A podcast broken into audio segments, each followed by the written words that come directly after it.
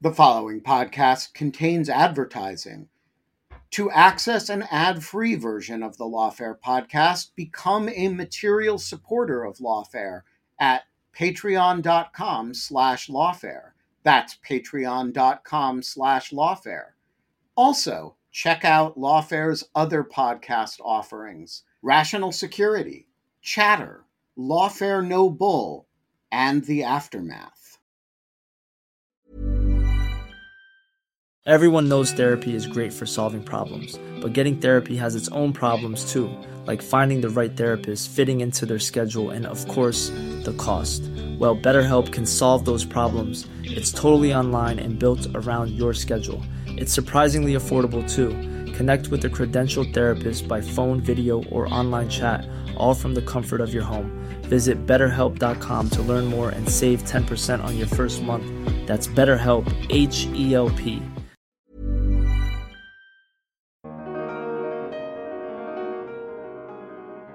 they load up these kids and old people and people in between who are going to be hostages from age under two to over 90 years old. They load them up into Jeeps and onto the backs of motorcycles, and they drive back through the same holes they made 14 or 16 or 18 hours later that are still unattended by the IDF.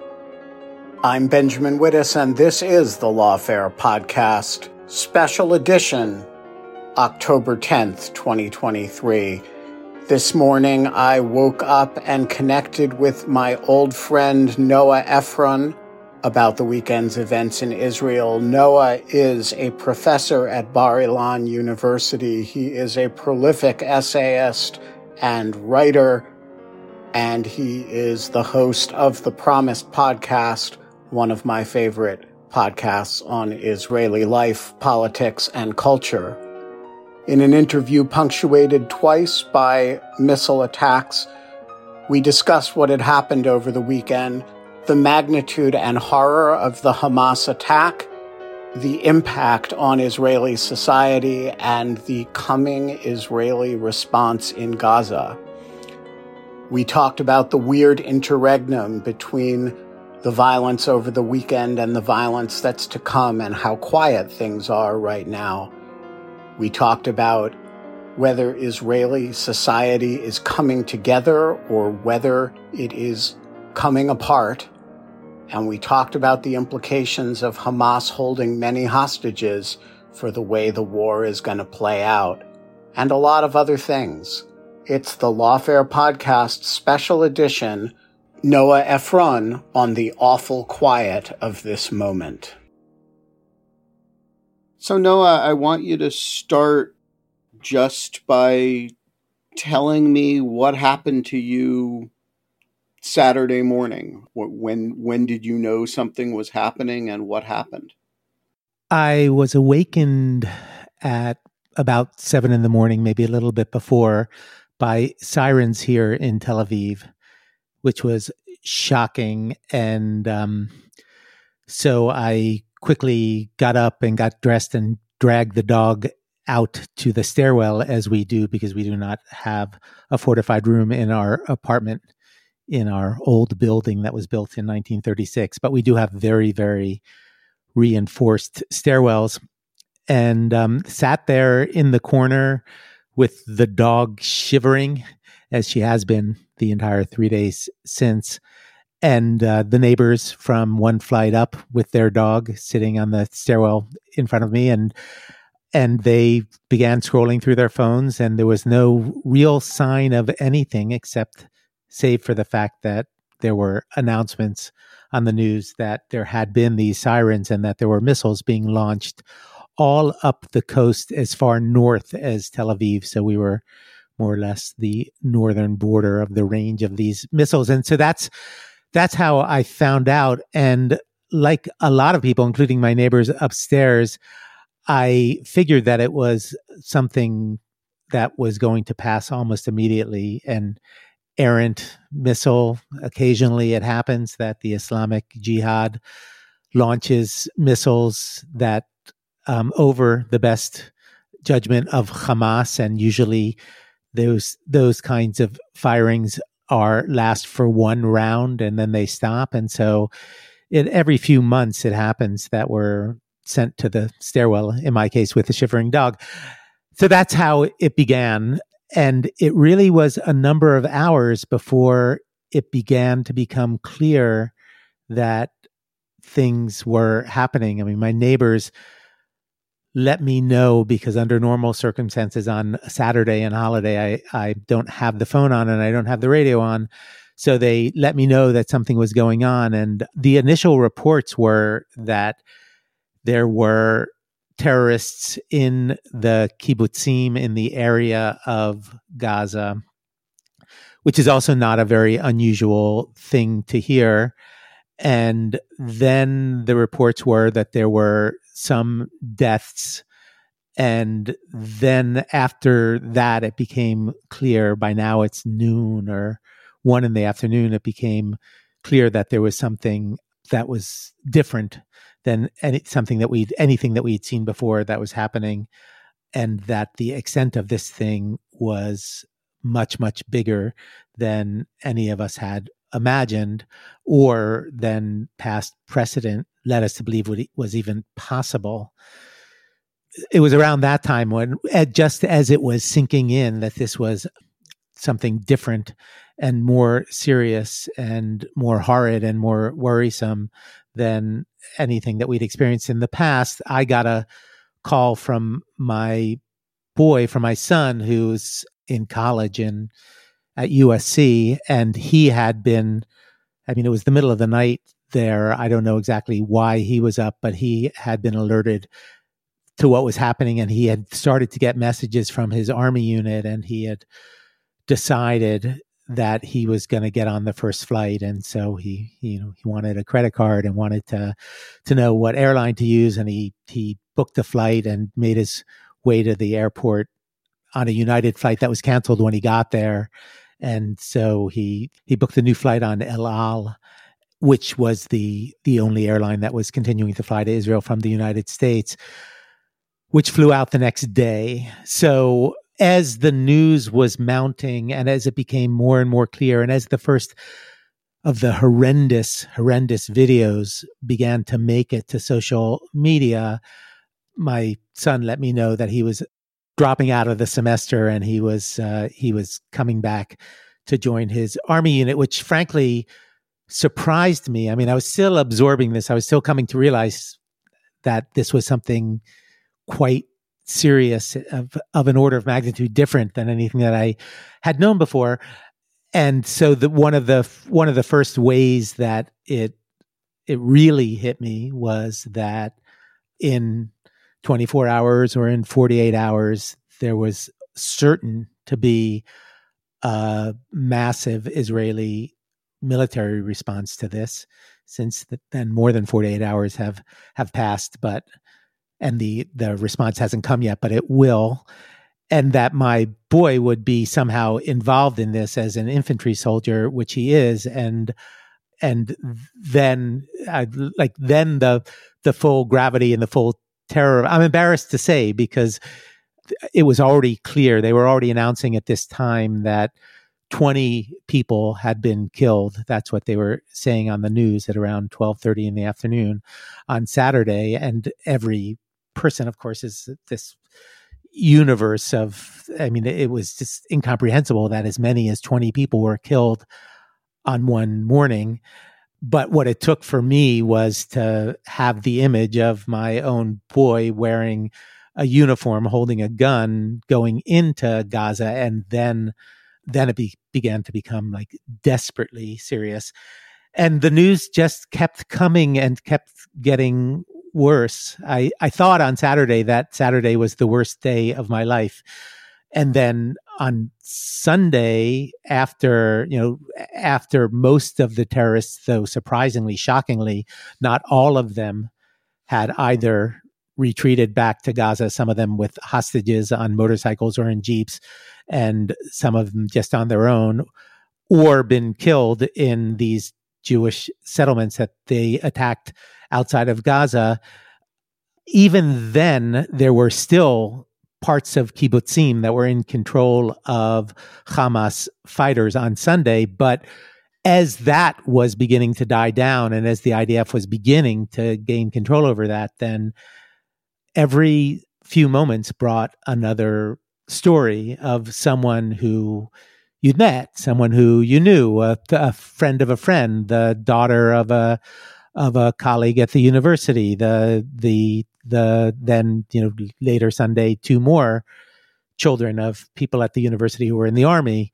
And you just started hearing these horrible stories and then seeing these these videos which at first I avoided looking at and then could not convince myself to avoid looking at. And they were they were you know videos of women being dragged by the hair into into jeeps and then being dragged by the hair out of the jeeps in Gaza in front of cheering crowds and uh, and dead bodies being paraded through the streets and and piles of bodies in kibbutzim and so that's uh, that's how Saturday was leading into to Sunday and that's been how it's been like until now as well where it's just been a steady stream of of stories and I think that I because I did not grow up here and I do not have a big family here or really very much of a family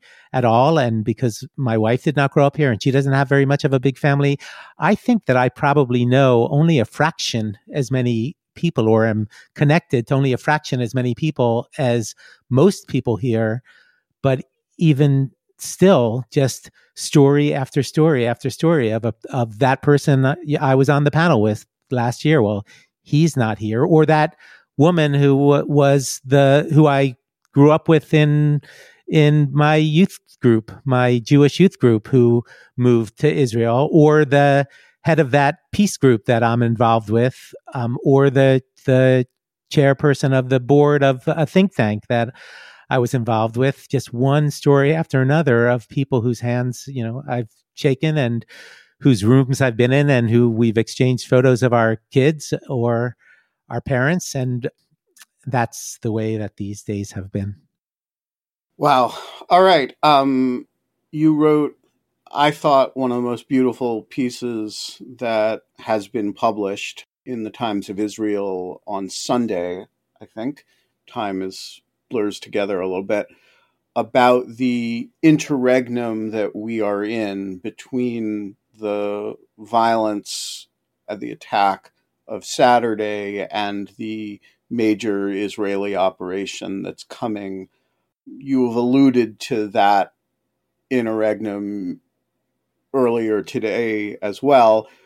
There were a set of things that you wanted to say before the second wave of of violence and horror begins what are they? What were the what was the and why is it urgent to say it now as opposed to, you know, three days from now when there's a major Israeli ground operation in Gaza?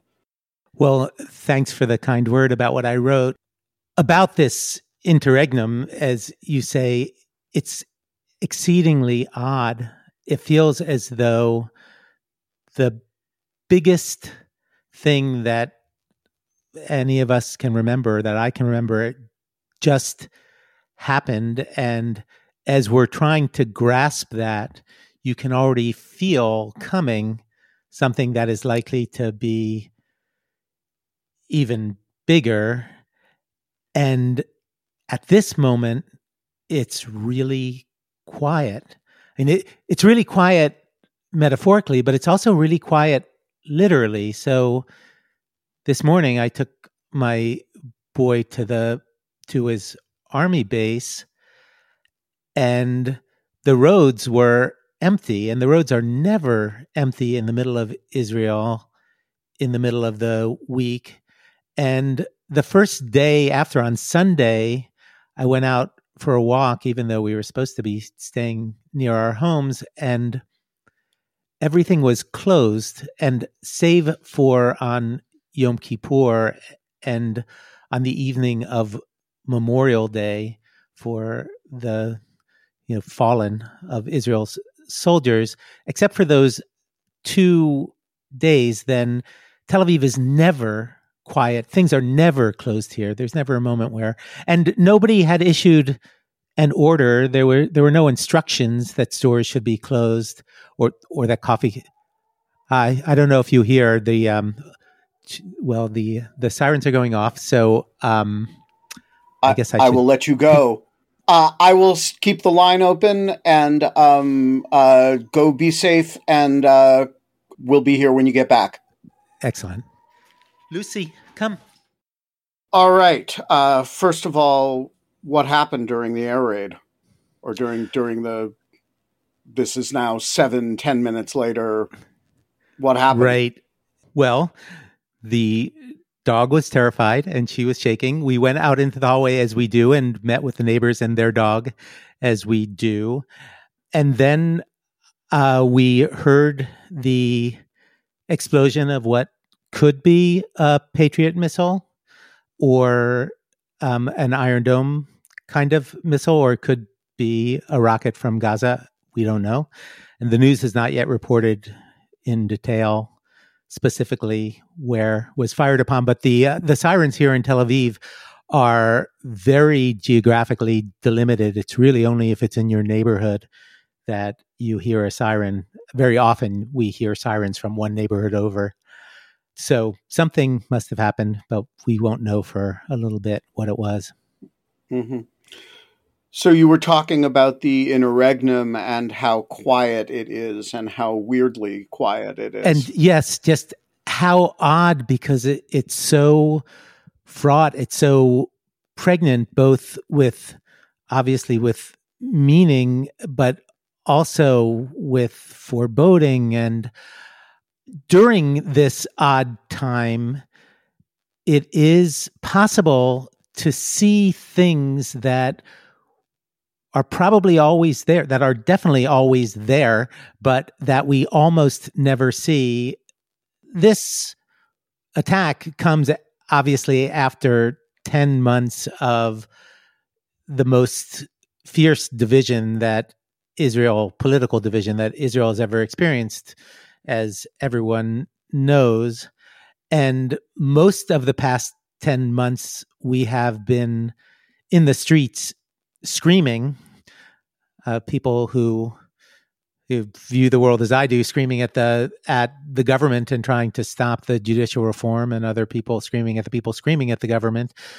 But in any instance, the the feeling that the society is being torn asunder and that there's some fundamental rift and that we do not share values and we do not share a vision of what the state should be and we do not even anymore share a whole lot of concern one side for the other that feeling which we've lived with and which has grown for the last 10 months is suddenly belied in a moment like this interregnum because for one thing what you see immediately is how desperately everyone cares for the victims and about the victims. So some of the most moving coverage of this of these attacks i found on uh, an ultra orthodox website that I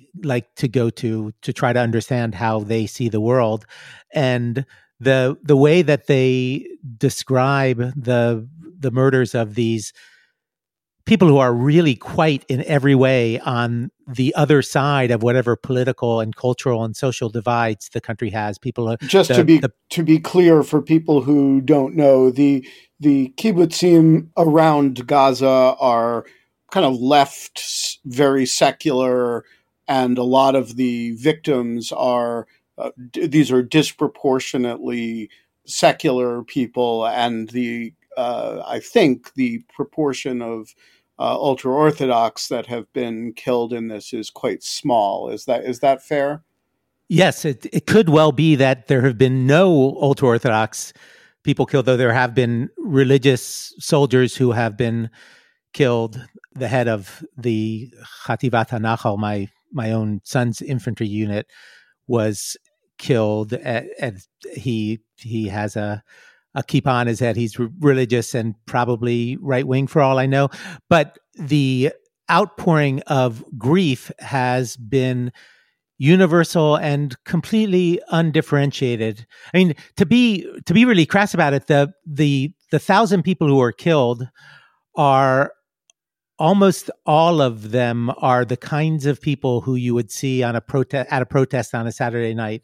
They're almost all leftists. They're almost all secular.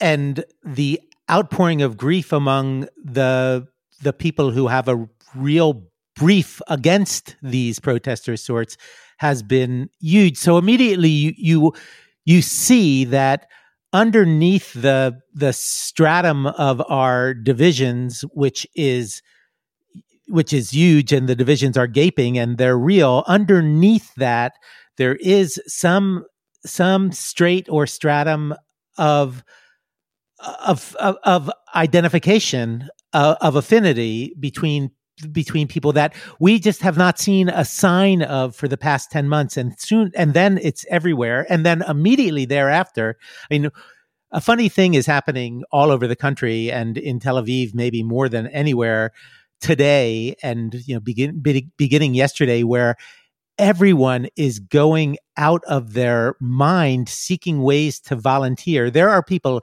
who are out driving their car in hope of finding someone who needs to get somewhere. I mean, I think that they have in their minds that maybe there's some, some, reserve soldier who needs to get to his unit and they'll drive them there. But also maybe there's some there's some kid in Tel Aviv who needs to go and join their family who are now sitting Shiva over the people who are murdered in the south near Gaza, and they will drive them there too.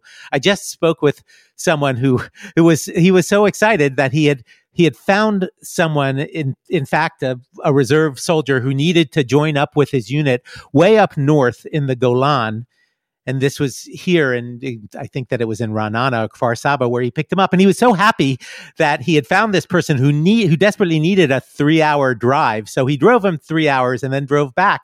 This one person just because and he he he was self-aware about it as most of the people are. It's like obviously i'm doing this more for me than i am for anyone else but the streets are filled with people. Yesterday i went to a place where they're where they're packing meals to bring to soldiers who, between you and me, probably don't need the meals and to bring to families from the settlements in the South who have been moved to various places around the country who probably don't need these Just meals. to be clear, when when when you say settlements, you don't mean, you know, West Bank settlements outside the Green Line. You mean little towns, little kibbutzim, little agricultural little settlements. That's right some of them kibbutzim, you know, socialist, some of them moshavim, cooperative settlements, as they're called here. But yes, they're all all of the places that were attacked are all within the Green Line, and I I think that they're all uncontroversially part of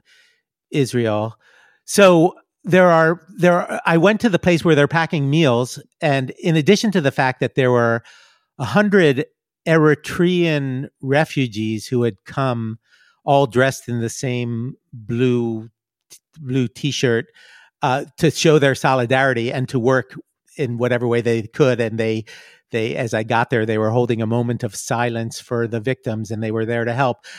Basically it was one volunteer like asking another volunteer please please is there something that i can do?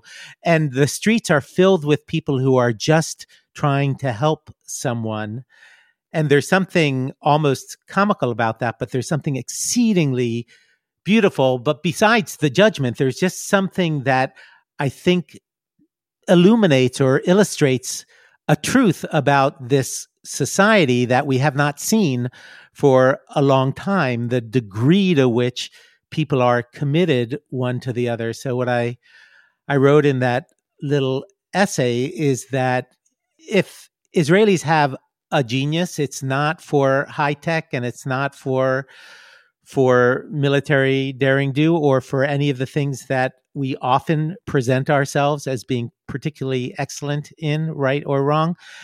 The the only genius that I really consistently find here is a genius for fellowship and a genius for empathy, a genius for looking at other people and saying, ah, yes, this is, this is who, you know, that person is somehow connected to me and I must help that person. And so when I picked up the boy at the air, my boy at the airport, he said, "Oh, I'm so glad that you you came because I realized I have no currency and I don't have a credit card." And I said, "You know, today you could just say I came back, I flew back to be here now, but I don't have 200 shekels for a cab. And you would have people fighting one another to give you that money. And I think that very, very soon after this interregnum, it will be gone entirely. And it will be gone because Israel's response is going to be overpowering and it's going to be horrible in some ways. And I use that word as a description of the emotion that it will produce, not not a value judgment, because I'll I'll wait to see what Israel does before I judge it. But there will be there will be just picture after picture of people who are homeless and worse. And we will receive story after story of soldiers, our own soldiers who have died. And people will be judging every move that the army makes and every move that the government makes. Is it humane or inhumane? Is it effective or in, ineffective? Is it too weak? And they will be screaming one at the other. They will be dissatisfied. They will be angry. And then within the country as well, it will not be long before, and in fact, we've already begun to see some of this before some people in the government say, you know, the reason why Hamas launched a thousand people with handheld rockets and with automatic guns to go house to house and murder children and their parents is because those left wingers who are protesting every week gave them the idea that we are weak. And there will be people on the other side who will say the the only reason why this why Hamas felt empowered to do what it did is because Benjamin Netanyahu is heedless of anything that does not directly involve saving his own political career and keeping him out of jail, and that the religious members of the coalition parties in the coalition are concerned only with advancing their agenda of keeping secular Israelis from being able to live the lives that they want to live the way that they want to live, be they queer or be they straight. It's, it's, it's going to happen. You know, it's going to happen immediately. And then this moment will be forgotten. It will be hard to conjure. And I just wanted to stick a pin in it for one second and say, this stuff too is is there. It's always there. And just it it will be helpful, maybe it will be comforting to remember when in a few days or in a few weeks when it's all yelling and it's all ambivalence and it's all harsh judgments of anyone who does not see the world exactly the way that you do or or act in the world exactly the way that you do when that that moment comes as it is just about to do, it would be helpful to have some memory of the fact that at some level deep down, we we remain deeply connected. How those two things fit together and how they will fit together, and whether and whether the the the bellicosity, uh, the the the rage, the anger at one another, and the anger of the world at Israel and Israel at the world won't overwhelm in the long run the fellow feeling that we're seeing so clearly and so beautifully now. I don't know but i do i do believe that what we're seeing now is so extraordinary an expression of affinity of love of empathy of ability to care for people who are strangers of of a wish only to make a very very broken world a little bit better it's so powerful what we're seeing now that I myself am entirely persuaded that that is the that is the foundation. That's what's underneath the earth that all that other stuff rests upon, and that it will be there, and that it will also, by the way, I think I I think that it will be our greatest political asset in the long run. I mean, uh, this it sounds it sounds ridiculous to say this now, but I will say it anyway. When it finally comes, as I still believe it finally will come, that there will be peace between Palestinians and and Jews in this piece of the land, and also that there will be a state where Palestinians are are full participants and full partners, either a Palestinian state, which is what I hope, or a state that includes both Jews and Palestinians on the entire land, which would be okay as well. That when that happens, it will happen because that same ability to feel affinity that is our genius here will be applied as well to to Palestinians. And you can see you can you can uh, it it's never the case that that possibility is entirely absent as one of the big stories over the course of yesterday was about the driver at this rave party where where hundreds of people were murdered hundreds of young people. And the story is about the the driver of a bus, the, a Druze driver who was under fire but refused to drive away himself until he packed the bus with as many people as possible and then kept stopping on the side of the road to collect himself to go out and collect wounded people and bring them into the bus as people were firing on them. And the reason why and there are a lot of stories of that magnitude of heroism in an event as big as this you know it was it was 20 settlements that were attacked but the reason why this was so important was because so many people wanted wanted to imagine the future in terms of a present in which a Palestinian Israeli would risk his own life over and over and over again to save the lives of Jewish Israelis. And it mattered to people. And the reason why it matters to people is because I think that a lot of us feel as though all of this will will end only when of course this is a necessary but not a sufficient condition but only when we do find a way to expand this genius this kind of cultural national genius we have for affinity to include palestinians and others. And and i think that that will happen.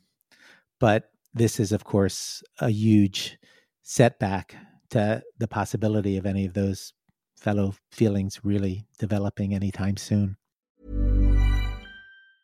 When you're ready to pop the question, the last thing you want to do is second guess the ring. At Bluenile.com, you can design a one of a kind ring with the ease and convenience of shopping online. Choose your diamond and setting. When you find the one, you'll get it delivered right to your door. Go to Bluenile.com and use promo code LISTEN to get $50 off your purchase of $500 or more. That's code LISTEN at Bluenile.com for $50 off your purchase.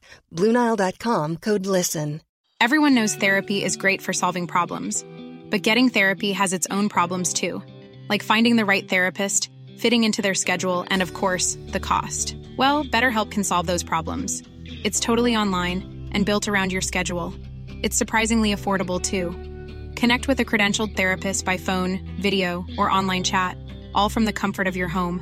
Visit betterhelp.com to learn more and save 10% on your first month. That's BetterHelp H E L P.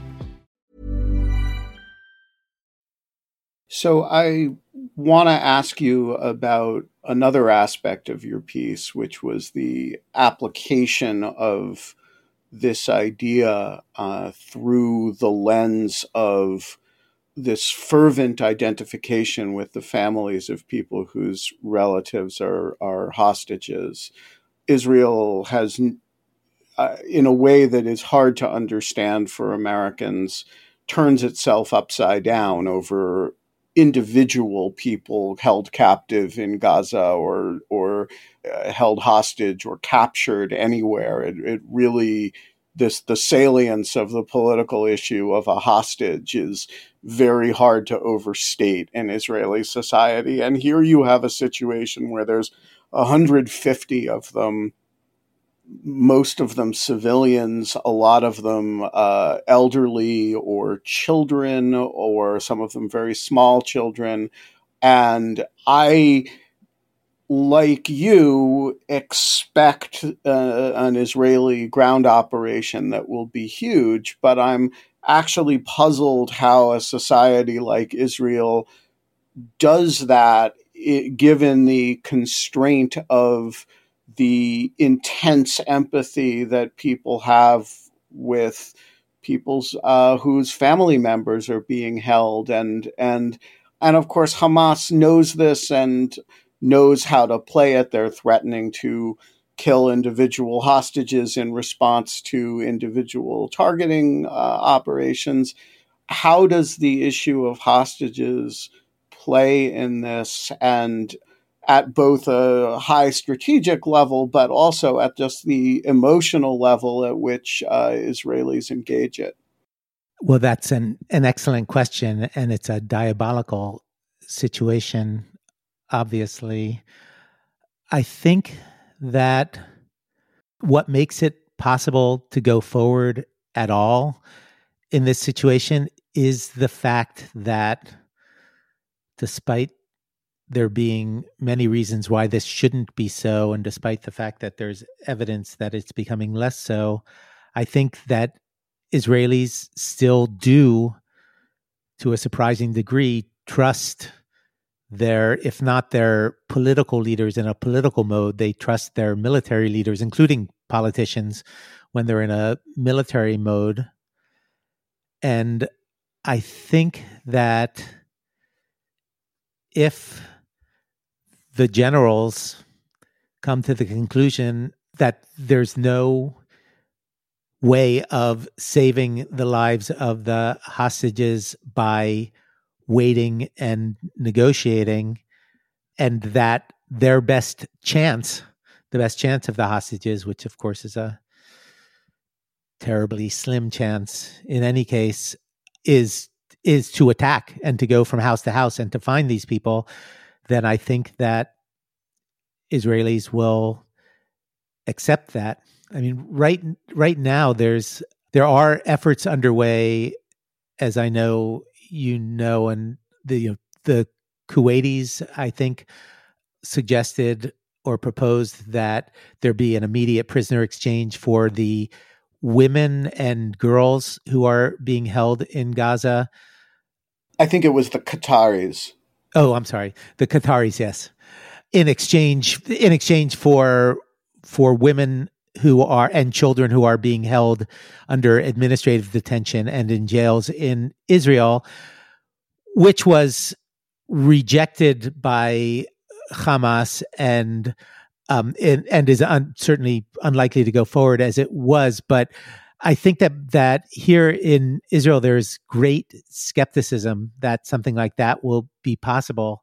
At the moment, I, I people still seem to believe that, or and one hears military experts say this on the radio and television these days that it may be that Hamas will be persuaded that holding so many hostages is more of a liability than it is of an asset to them. And so maybe some kind of deal can be worked out quite quickly.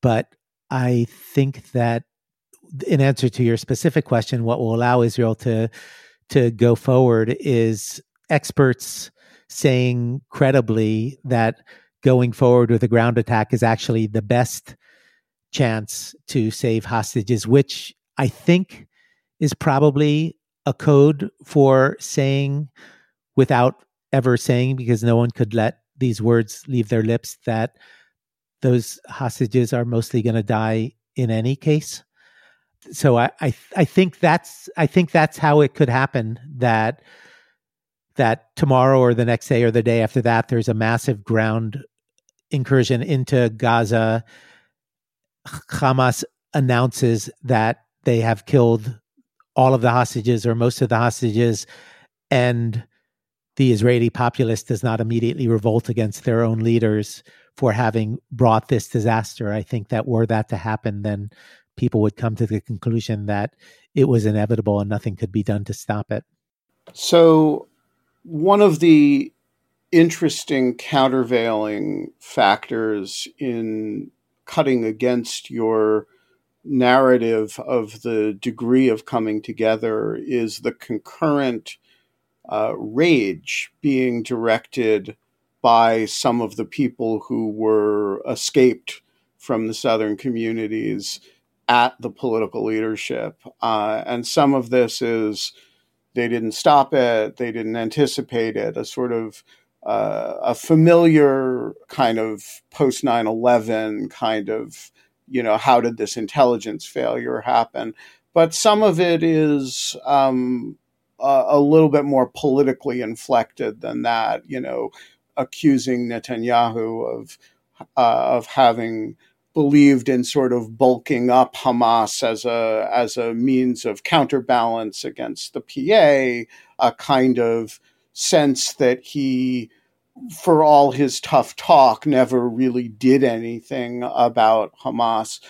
What is the uh, there's a kind of understanding in Israel that you don't do political accountability for something like this in the middle of things. Um, Golda Meir served out the, as prime minister of the 73 war. But Haaretz has been braying for Netanyahu's deposing in the middle of the thing. And so talk about the other the side that's the, the world that's not coming together, but that, you know, Israeli political uh, uh, anger and demands are playing out even as the conflict ramps up. Yes. Well, the the rage is is huge and it's real and it's not it's not just something that one hears from people who live in the south or who lost loved ones. It's something that's very very broad. And my god is it understandable and justified? I mean there there were there are things that are about what happened on saturday that are almost impossible to make sense of at the the most simple level. So you had we all saw the video of the of the the bulldozer inside the Gaza Strip coming and knocking down a piece of the barrier between you know at the border of Gaza that divides Gaza from this area which barrier by the way costs billions and we were told was absolutely safe because in the areas where it's fencing and not concrete walls it's covered absolutely with sensors where within moments of being touched there will be units of the army there to to defend the country. And we all saw the video of this this simple bulldozer like the kind that you'd find at any construction site ramming into the thing creating a hole and then we watched as hundreds of people, guns in the air, ran through that, which is unbelievable, uh, completely unaccosted by anyone from the IDF. And they continued to run for long minutes through that hole. Okay, so that's image one. Then they got to these settlements and the army was nowhere. And then we all, over the course of Saturday, listened to the on the radio to the sounds of people begging on their phones, Where is the army? We're here in this spot. We need, there are people outside our door. Come, come, come over and over again in all of these, in most of these 20 settlements, and no one from the army showing up for hours. And then they load up these kids and old people and people in between who are going to be hostages from age under two to over 90 years old. They load them up into Jeeps and onto the backs of motorcycles and they drive back through the same holes they made 14 or 16 or 18 hours later that are still unattended by the IDF. And so the questions that the raise that people feel and the questions that people are asking, like, how could this happen in the army are, you know, that all makes complete sense. It's worth noting that that kind of shock and disbelief and rage reflects two things at once. It reflects this enormous decline in in your faith in these institutions like the IDF and like the government but at the same time it reflects an enormous fundamental faith in these institutions because all of us were 100% certain that this was impossible because how could this possibly happen because we had people people looking after us so if you didn't have faith in the institution to begin with, you wouldn't live within a literal stone's throw of the Gaza border. Absolutely. And these are the same people, as I was saying before, who politically are are opposed to this government and have been quite, you know, it's left leaning. They think that this that Netanyahu's government is basically illegitimate, or certainly that its agenda is illegitimate and a real threat to democracy itself. And they're protesters, and yet they went to sleep every night, you know, a few meters from their kids' bedrooms. And they didn't have trouble falling asleep because they believed that they would be protected by this government and by this army. And you're right that there is a long-standing tradition to keep political dissent at bay during the course of of wars or or widespread military actions. And for the most part that is there.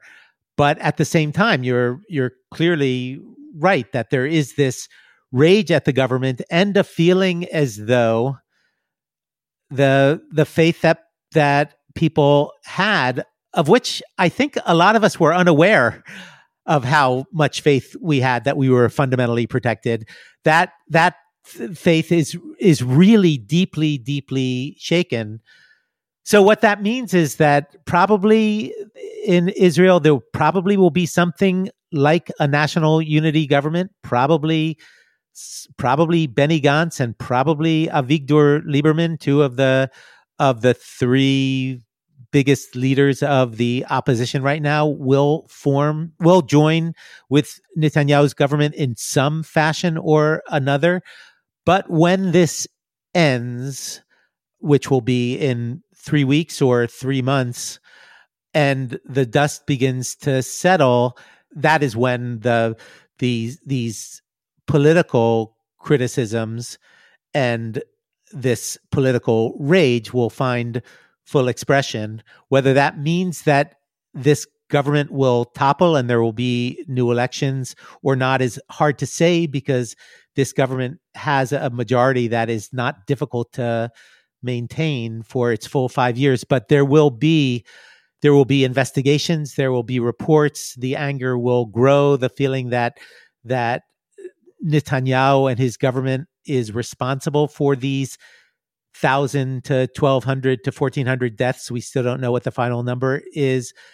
Will will grow and will translate itself into additional political energy and to political divides whether that means that the the the the, the like fundamental affinity that i feel now will cease to exist or not is an open question. I believe that all of this other stuff will continue to exist atop a fundamental agreement and that it will not be destroyed by this but but who knows? This rage is going to be huge and the the Yom Kippur War, like you brought up, and that analogy is, I think, in this particular regard, about uh, the the the vast feeling of having been betrayed, be, been betrayed by a government that proved incompetent and heedless.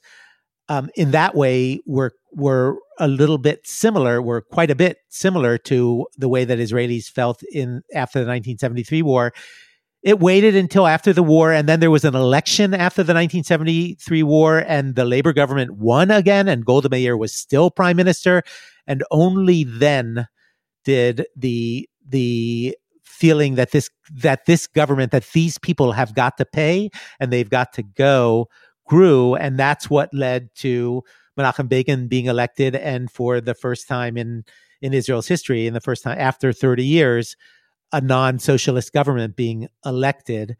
And I suspect that something like that will happen to the Netanyahu government as well, partly as a result of this. I I'm, i suspect that Netanyahu himself is quite aware of that, and whether he can hold together his government for the for the three and a half years that it has left, and only then pay the price, or whether he'll need to pay it sooner, is is an open question, but it's a question that we won't even really begin seriously to address until um, until my son is back in California, going to college again. Before we break, uh, I want to ask you about the Palestinian side. You've alluded to the deferral of the desire to extend the sense of empathy, this, this as a setback to that. You've uh, also stated correctly the point that there's going to be a major operation and we all know that a lot of Palestinians are going to get killed in that operation, including a lot of Palestinian civilians. Uh, it's simply impossible to operate in Gaza without major civilian impact. I, am curious for your reflections on on that the the combination of the knowledge that that's going to happen, the belief, I assume, that that is a necessary and legitimate response, but also the desire to extend the kind of empathy that the bus driver had with victims in an ongoing way and the sense of of his inclusion in the society that he's within the circle of empathy. How do you square that circle? Yeah that's in the long run that's the biggest of the questions and probably the most important.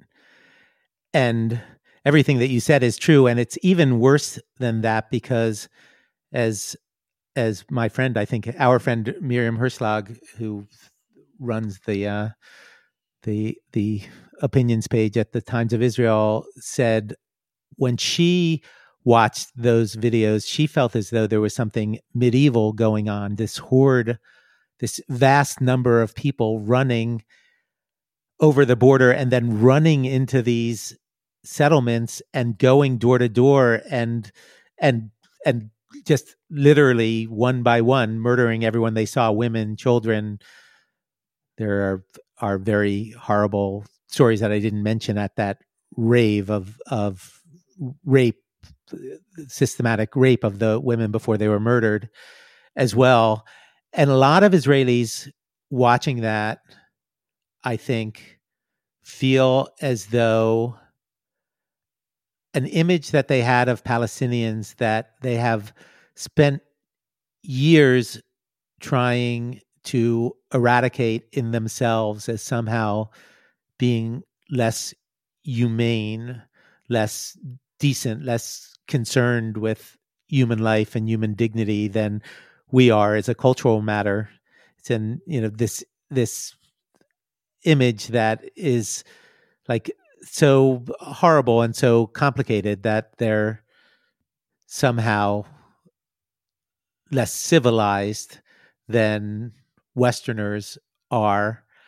That image was confirmed over and over and over again in this way in the most powerful way and so that you hear this discourse that used to exist when I first came to the country in the 1980s people would talk about Palestinian culture that way say look you don't understand these people you know I I know, you know, I grew up in Morocco. I know what these people are like. They're they're vicious. They're they'll smile at you and then they'll cut your throat. These kinds of things used to be said quite often. I think they were commonly believed, and then over the years they've become, I think, less widely believed. Certainly, it's become something that one no longer says out loud. But I think that that now you hear it uh, again, people saying, "Aha." What we said 40 years ago, what we've always said, what we've always known in our heart of, heart of hearts is true. And because uh, because of the enormous power because for you know if if if there were say we don't know what the numbers will be but say 1200 people were murdered on that morning and throw in however many of the hostages end up being murdered and each of those people is a close friend or or cousin of another hundred people or thousand people, then there there are hundreds and hundreds of thousands of people for whom that image of the people running through the hole in the fence with screaming and then going into the into these you know, beautiful beautiful kibbutzim and moshavim and bursting into the doors and and you know shooting as one case you know, shot uh, a grandmother and then took a picture on the grandmother's own phone and uploaded it trouble to upload the picture of the of the the dead bleeding grandmother to her own facebook page so that all of her Facebook friends and family would see her dead on her own Facebook page. Those images are going to be like attached, uh, attached to the most visceral memories of the worst day of anyone's life forever until we all die off. And that is makes all of this that so much harder the fact that so many of the you know so many that a good number dozens and dozens and dozens of of like major peace activists that one of the heads of women wage peace this woman vivian silver this lo- lovely lovely woman vivian silver who devoted her life to try to to build deeper human connections between gaza and her own settlement outside of gaza she's now a hostage in Eh, she's probably 70 years old and she's a hostage in in Gaza. The, all these images are just going to be there and they're going to be knocking around and they're going to make it that much harder to to build trust again. And then the opposite is what you said is is entirely true. I mean there are going to be I don't know what it's going to look like but there are there are going to be Palestinian parents, Gazan parents who will remember the day tomorrow or a week from now or or three weeks from now as the day when when their beautiful daughter was murdered and there'll be the beautiful daughters who remember it who remember it as a day when their parents were murdered by the israelis. And that's and that is inevitable. In answer to your your question i i personally don't know. I don't necessarily think that i'm think that it's justified. I mean that I, I do think it's inevitable. I do think that in order to get rid of Hamas, many, many, many Palestinian civilians are going to have to die. But, and I think that some of those civilians are not exactly innocent. They're implicated, but I think some of those civilians are exactly innocent or worse. They're people who have grown up as victims, immiserated by their circumstances they did nothing to create, who only want to live lives of quiet or loud decency and they are going to to suffer terribly and i don't know if that's a price that is worth paying to to get rid of hamas or not. So yes that that is going to happen and it is going to be that much worse on both sides and it makes it that much harder to imagine the moment when each side manages to extend its empathy to the other side. But I do think that always the the potential for that is there, and I do think that when when it finally happens in a small number of years or a very big number of years, then that's the only way that it it can happen is by people understanding that uh, that we've all suffered. And I know that you you know and have probably been to those really moving memorial ceremonies on Memorial Day where where you know 5000 people come to celebrate or to mark or to memorialize the the loved ones that they've lost. And and there's no division between the Israelis who have been killed in this conflict and the Palestinians who have been killed in this conflict. And the ceremony is in in Hebrew praying to a Jewish god and in Arabic praying to a, a Muslim god and a Christian god. And that's that's the only way that this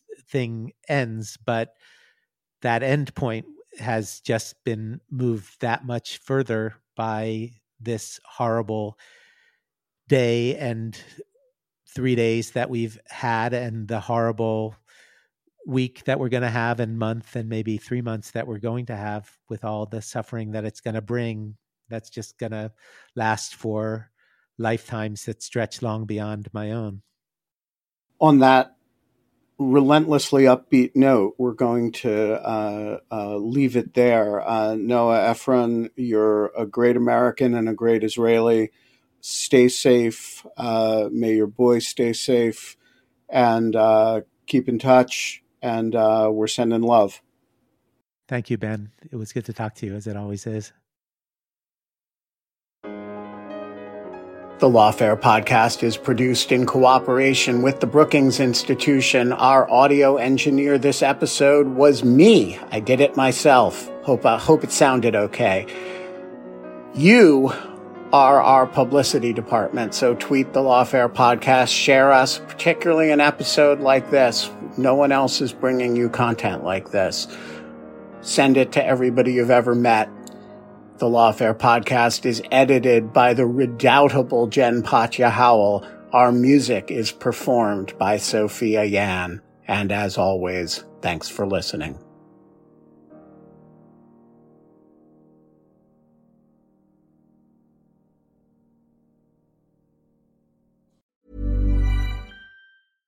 This message comes from BOF sponsor eBay. You'll know real when you get it it'll say eBay Authenticity Guarantee. And you'll feel it. Maybe it's a head turning handbag, a watch that says it all, jewelry that makes you look like the gem, or sneakers and streetwear so fresh every step feels fly. eBay gets it. So look for the blue check mark next to that thing you love and be confident that every inch, stitch, sole, and logo is checked by experts. With eBay Authenticity Guarantee, you can trust that feeling of real is always in reach. Ensure your next purchase is the real deal. Visit eBay.com for terms.